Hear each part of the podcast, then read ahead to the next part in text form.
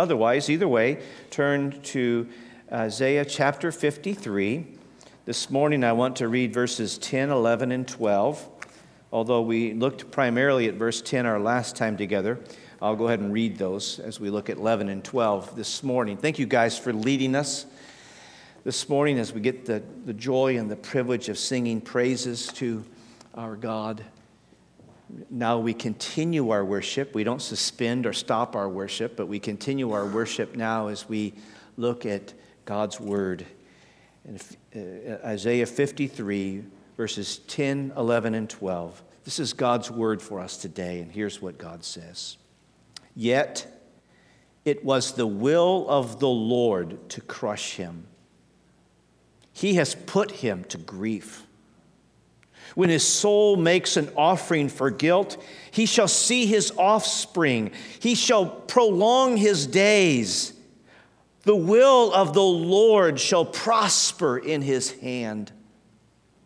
Out of the anguish of his soul, he shall see and be satisfied. By his knowledge shall the righteous one, my servant, make many to be accounted righteous, and he shall bear their iniquities.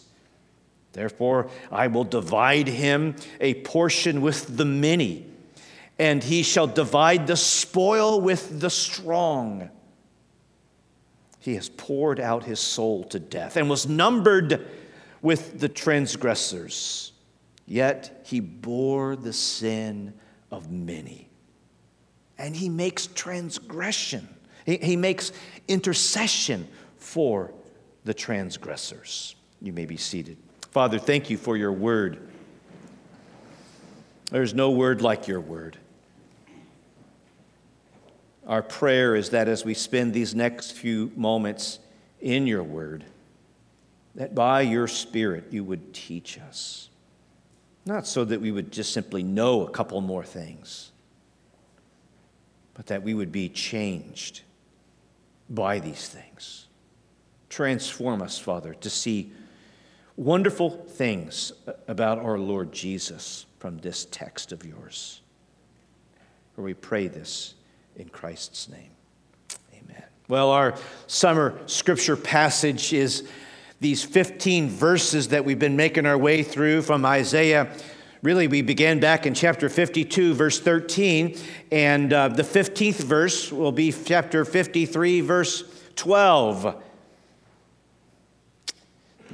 These 15 verses are really a song, a song of the suffering servant. These are, these are prophecies that were written some over 700 years before they actually unfolded and took place, and yet nothing is too difficult for God, even predicting the future 700 years in advance. These are prophecies that describe the, what Jesus would do on behalf of his people. And these 15 verses are divided into uh, five stanzas, three verses apiece. And as I've noted before, the, the first stanza, which is chapter 52, verses 13 through 15, they uh, correspond or parallel the section that we're in right now, our fifth stanza, chapter 52, uh, 53, verses um, uh, 10, 11, and 12. The second stanza corresponds with the fourth stanza, and then the centerpiece was that third stanza that was standalone, the central component of this passage. But these stanzas that parallel each other, they introduce the same or similar concepts. So, for instance, uh, in that first stanza, it, uh, it did this interesting interplay between the the, the suffering of our Lord Jesus Christ and yet the exaltation of our Lord Jesus Christ. He would suffer immensely and yet he would succeed greatly. And this is this really the same um, thing that we're considering now in the last three verses 10, 11, and 12. Our last time together two weeks ago, uh, we looked primarily at verse 10. These are words that Isaiah was saying about the successful outcome, the, the immense suffering, and, and yet the successful outcome of what Christ did in his suffering and his work on the cross. And now verses 11 and 12 kind of begin to pivot, and, and much of 11 and 12 is not merely what Isaiah is saying about the suffering servant, but we'll see the shift here in a minute. It is what God Himself uh, says about the suffering servant. Two things I want us to think about just for a few moments this morning concerning primarily verses 11 and 12. I want us to see, first of all, something of the personal outcome of the suffering servant. He will be personally successful, if you would, in terms of his outcome. And if I do this the way I've intended, we'll spend um, not as much time on that first point. Um, and then we'll look at the second point, which, which I'm calling the people's outcome by the suffering servant. So the, the servant will be personally successful in terms of the outcome, and, and yet his personal success will, will define and bleed over into his people's success. The outcome that comes to all who are trusting in the Lord Jesus Christ. Let's look, first of all, at the personal outcome. You remember in verse 10, we, we read in these jarring statements that it was the Lord's will to crush Jesus. God Himself had something very intentional in the plans to put Jesus forth on the cross. Yes, we could say that wicked men did great harm in, in, in uh, bogusly arresting and, uh, and uh, ridiculously trying and horrifically putting Jesus on the cross. And yet, all that those wicked men did in their wickedness was simply carry out the preordained plan of God to put his son Jesus on that cross. This was no surprise. This was no scrambling for a plan B. And, and, and, and yet, while it was God's will to crush his son, eh, we also read at the end of verse 10 it's God's will that he would cause his son, whom he crushed, to prosper. In other words, built into uh, this is never, boy, I hope this turns out okay somehow. But all along, the plan was for the Lamb of God to be slain. In fact, uh, we could, we could imply on one hand, he was slain before the foundation of the world because it was a part of God's eternal plan. And, and yet, that gets worked out in time and space and history that at, at a moment in time, Jesus goes to the cross. And then what's not, what's not in play is boy, how's this thing going to turn out? It was the will of God to crush his son, it was the will of God to grant success to his son. Christ was sent by the Father to do the will of the Father. The, the, the, the, he, he, he, he did something that, first and foremost, was done in, in pertinence to God. God sent Jesus to do something, to be crushed. And after he was crushed, uh, he, he, was, he was sent uh, by the Father to be, if you would, raised up, to prosper, to succeed. And then he says in verse 11, out of the anguish of his soul. So he's already said back in verse 10 when his soul makes an offering for guilt. Now, so out of the anguish of his soul, uh, uh, uh he shall see and be satisfied.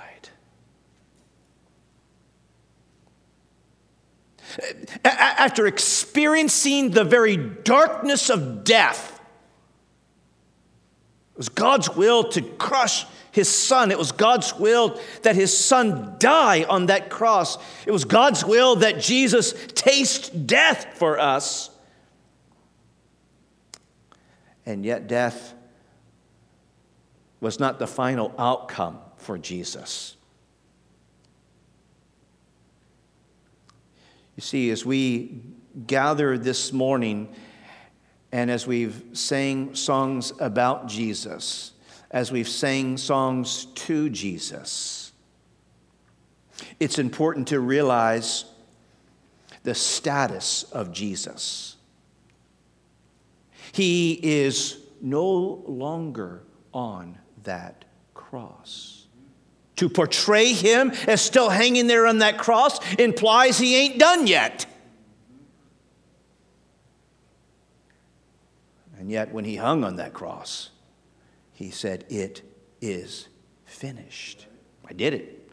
I completely accomplished that for which I was sent to accomplish. I don't have to keep on doing it. I, I this is no longer uh, in play. This is the outcome of this is uh, no longer in question. I died on the cross and in so doing, I accomplished what my Father had sent me to do to be a substitute, to at a moment of time, the eternal Son of God would experience the eternal wrath of God that was uh, elicited because that uh, God Himself was eternally offended by us in our sin. And yet, in a moment of time, the eternal Son of God could satisfy eternal divine justice at a moment in time and space space and history. He doesn't have to keep dying on the cross. We gather and we celebrate an accomplished victory, not an, not an in play, ongoing attempt at victory. Related to that, we certainly, goes without saying, perhaps we need to be clear about this. We don't gather and pity a Jesus who's still somehow trapped in that grave, wondering if he will ever come out. No, we gather and we celebrate a Jesus who's no longer on the cross and who is no longer in the grave. No, we gather and we celebrate a Jesus who is alive.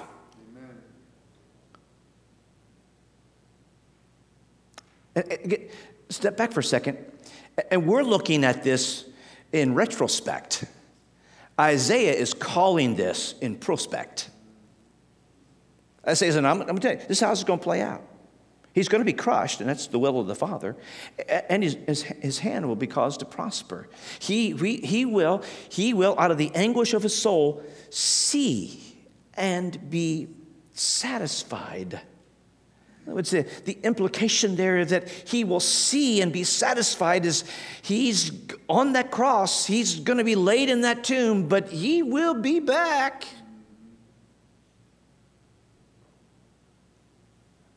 This is no lucky coincidence. Boy, I'm sure glad it turned out well for him. This is a part of what God has already always been scheming to do, and he successfully accomplished it through the death and the burial and the resurrection of his son. Even while he was here on this earth, for instance, take like John chapter 8.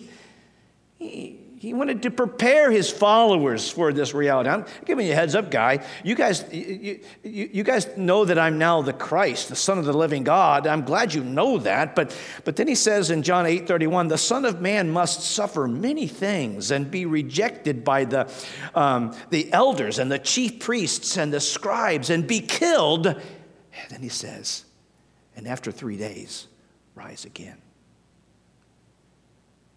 Jesus had that consciousness. The, the, scriptures themselves that he read taught him that awareness, that consciousness, that, that I know where I'm going. I know why I was sent. I was sent to do the will of the Father, which means I was sent to be crushed on the cross for the weight of sin. But I was also sent to be crushed on the cross uh, that, that I might be raised or that I might rise again on the third day.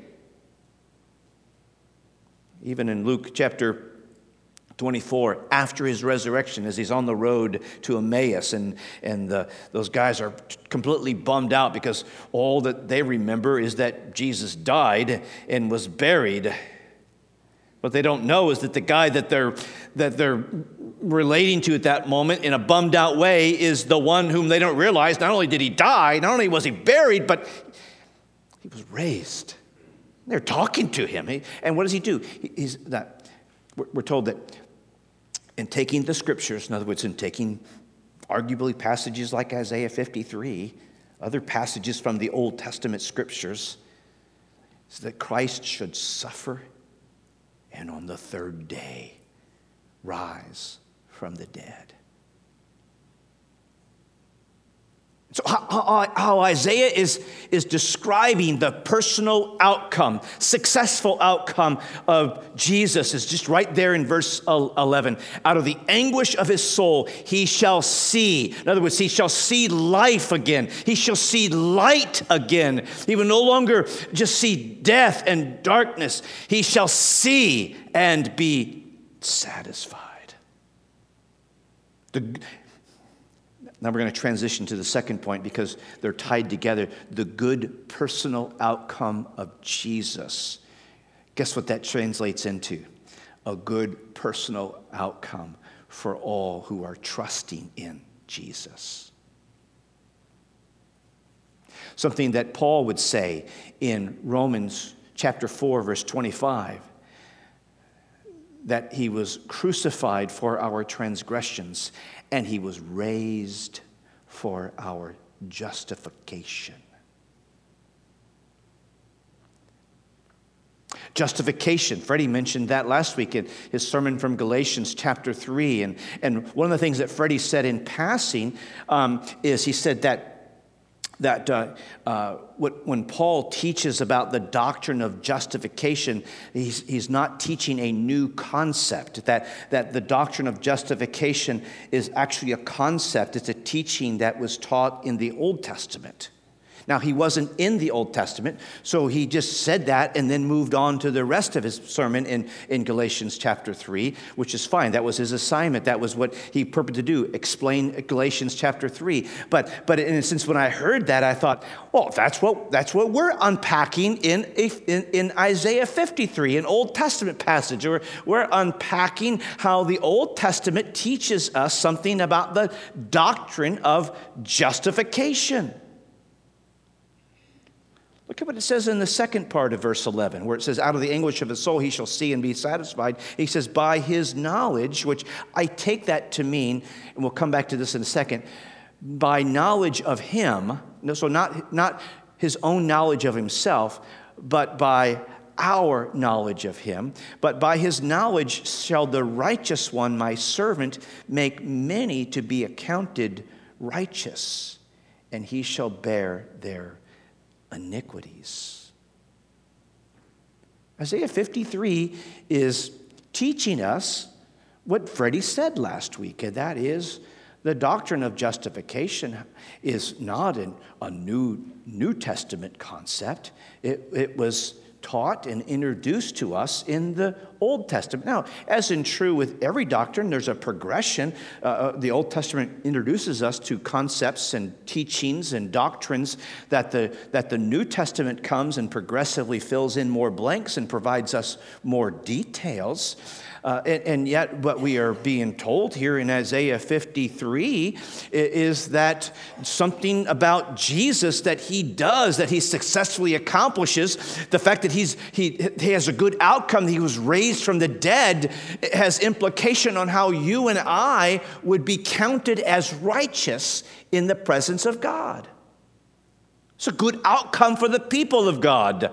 Uh, because of what the Son of God has done. Now, I would just add by that, just as a sidebar. Now, I'm not implying that the first time we hear anything about righteousness uh, is Isaiah 53. No, we could arguably go back to Genesis, and the, the most clearest example is Genesis 3:15. I'm, I'm sorry, Genesis 15:6 where, where we're told that an Abraham believed God and God credited it to him as righteousness.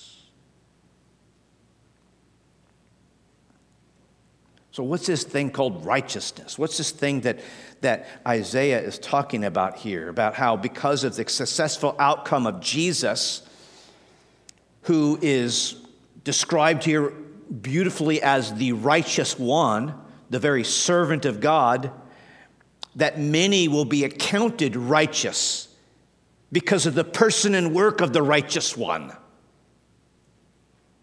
Well, really, what we're asking is how in the world do people like you and I, I mean, I don't know if it's dawned on you, but we are flawed, imperfect people. How in the world do people like you and I, flawed, imperfect, sinful people, I know you got dressed up for church just to be called a sinner, uh, but, but how, how do people like us acquire a right relationship with God. How, because to have a right relationship with God, God is holy and righteous. He's pure. He's perfect. He's, there's no flaw or defect in him whatsoever. His eyes are too pure to even look on evil. So, how is it that you and I could, could be in right relationship with him to such an extent that we're actually righteous? As a standing before him. Because that's the only way we could be in right relationship with him is that we must be righteous before him. I don't know you think you could pull it off? I don't think so. And it's just not my opinion. The scriptures tell us none are righteous. And just in case you think well there's a loophole in that none not righteous it's because no not one So it probably means that we have to lump ourselves into that. None are righteous. No, not one. All of us have sinned and fallen short of the glory of God. Look, the, the deep tension of Scripture is not how could God send people to hell? That's an easy one to figure out. He's holy and righteous, and we are sinful and rebellious. And so it's just a matter of just strict justice would require that the guilty go get punished. That's, the scandal of Scripture is not how does God send people to hell? The scandal of Scripture is how does God, who is holy and just, allow sinful people in His presence and they get to live to tell about it? How is it that the wrath of God is not immediately and eternally dumped on them, which is what hell will be like?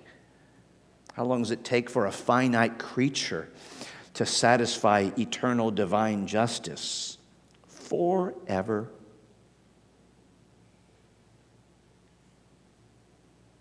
So, how, how, how, do you, how can you and I make a claim that, that we are in relationship with this holy and righteous God? How, how is it that we could say that we are reconciled with Him? We live at peace with Him, which we'll talk about more next week, Lord willing, but, but that, that we could be reconciled and be at peace with Him, and we, and we can have the, all the bounty of His blessings as we talked about in Ephesians, as Freddie talked about in Ephesians 1 this morning, that He has blessed us with every spiritual blessing in the heavenly places. How, how do you get guilty people who are justly condemned to be the recipients of all divine blessings? Well, you just pull yourself up by your own bootstraps and you just say, well, golly, this week I'm going to try better. I'm going to do harder. I, am in fact, I'm going to, I'm going to go to church this week. I, I'm, I'm going to do some religious things and I'm really going to make God sit up and take notice of that Joe. He's one righteous dude, isn't he? And not how this works. If you and I could make ourselves righteous in the sight of God, tell me again why Jesus had to come. Tell me again why it was the will of God to crush his son when he didn't really need to go out and do something like that anyway. You and I can fix this because we can't fix this. There is no way that you and I, in our finite, limited, sinful, rebellious posture, that, that we could remedy the, the, the breach, the chasm between us and a holy God. That's why there needed to be a rescue mission. That's why Jesus was sent, and that's why it was the will of God to crush Jesus. Because the only one who was righteous, the righteous one, my servant, was crushed on behalf of all of those who are completely unrighteous. There's the word we keep bumping into this summer substitution. The righteous one substituted himself for the unrighteous ones.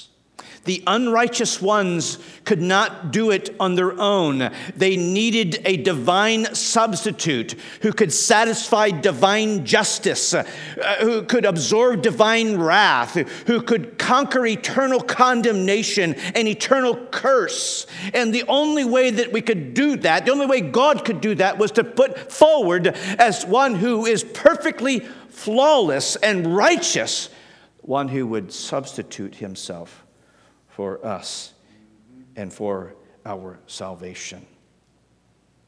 We could not do that ourselves. As Freddie talked about last week, it, it, could not be our law keeping. It, it, it, could not be, as elsewhere it's uh, alleged, even in the song that we just sang prior to this, it could not be in our good works. It could not be in our obedience. Not, not, that, there's a, not that there's an importance for each of those notions to be understood and to understand the importance of them. But law, neither law keeping, nor good works, nor obedience, nor love, uh, could, enough of that could be done by us to satisfy divine justice, to give us a right standing before God so that we could live in a right relationship with God. Completely out of the question biblically that we could do this, that we could fix this, that we could acquire a righteousness. Someone else had to do this for us. And who might that be? Well, who have we been singing about? Who have we been preaching about? Who does Isaiah 53 point us to? Jesus the righteousness one, the suffering servant of God, who it says at the tail end of verse 11, he shall bear their iniquities. Now, we could build upon a fuller understanding of that as, as, we, as we look at some of the New Testament passages that more fully massage and, and unpack this. The first one that comes to my mind that describes, I think, what's being in play here in Isaiah 53 11 by his knowledge shall the righteous one, my servant, make many to be accounted righteous. Isaiah 53 uh, is, builds the foundation up on what's a passage, passage like 2 Corinthians chapter 5 tells us, For our sake. He, meaning God the Father, made him, meaning God the Son, uh, sin, who knew no sin, so that we might become the righteousness of God. You see the swap out here? To live in relationship with Jesus means that an exchange has been made. You have given Jesus your sin, and he has gone to the cross to die as a payment for the penalty and the curse and the condemnation of, of your sin. And in exchange for taking your sin and dying on the cross for it, he gives to you his righteousness, the very righteousness that he demonstrated by the perfect moral life that he lived. He earned a record of righteousness, and he's gifted that to all who trust in him. This is, this is huge. Uh, on the one hand, we should rejoice that we've been forgiven of our sins in Christ Jesus.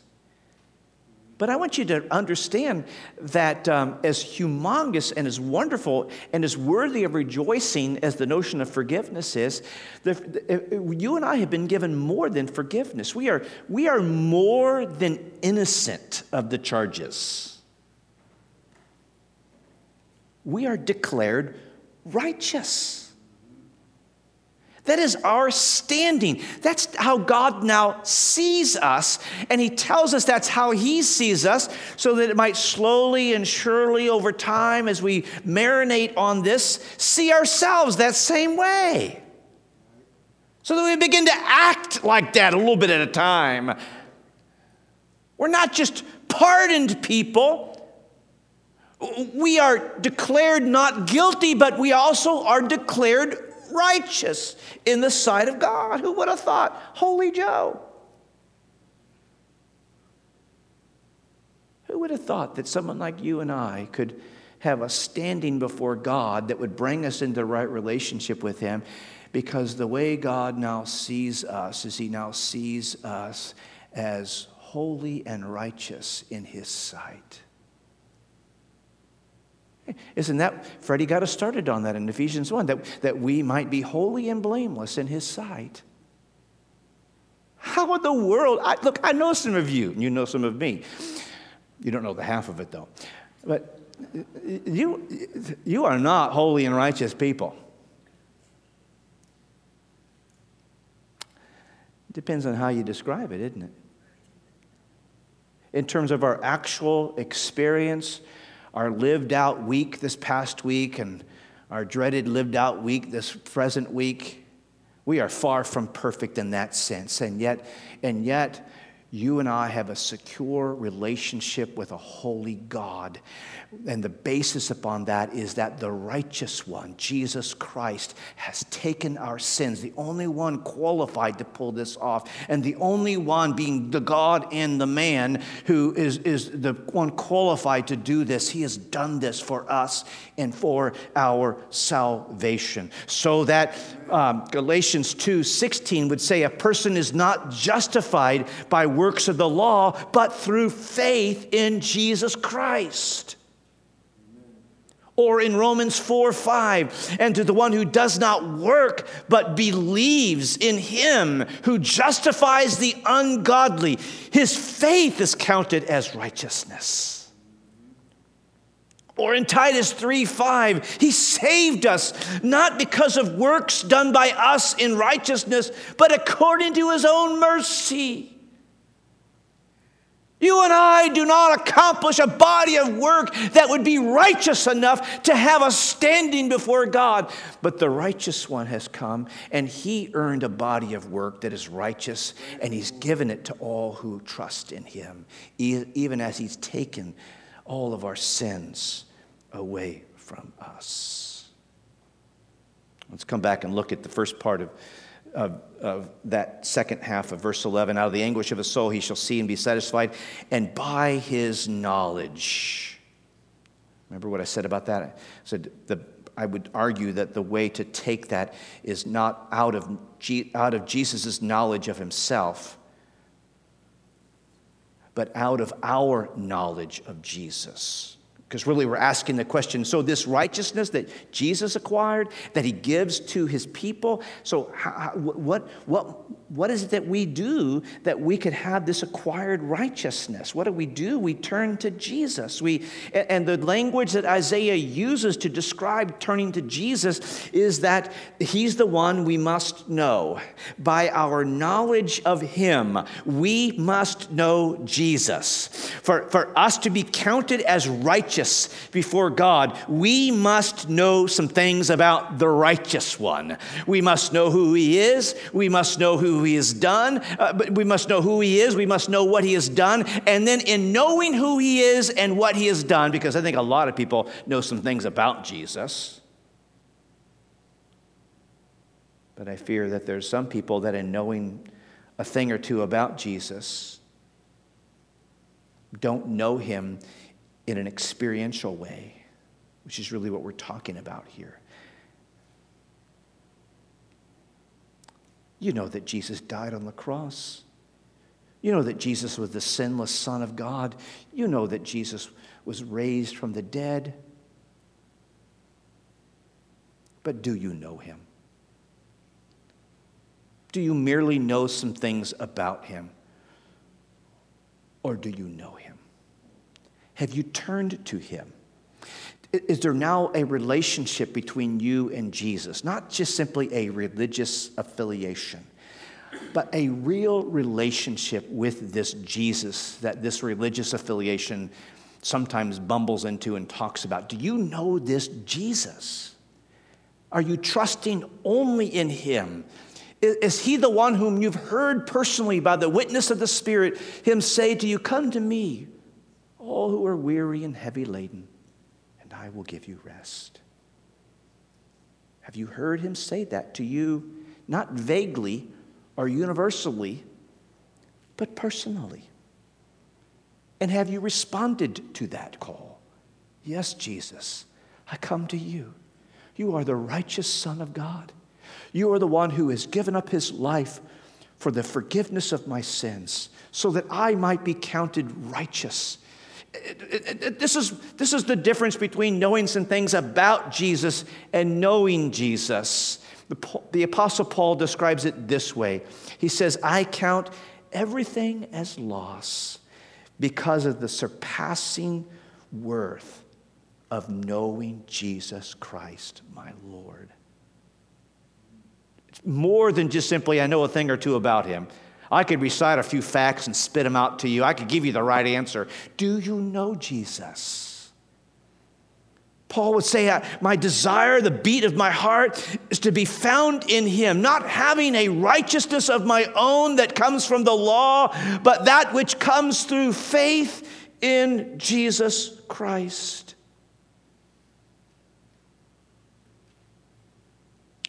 All who are trusting in Jesus this morning, all who are following Jesus this morning, which is really not a separate entity from trusting in Jesus all who are in right relationship with Jesus, all who are in Christ Jesus, have a standing before God that is perfect and righteous.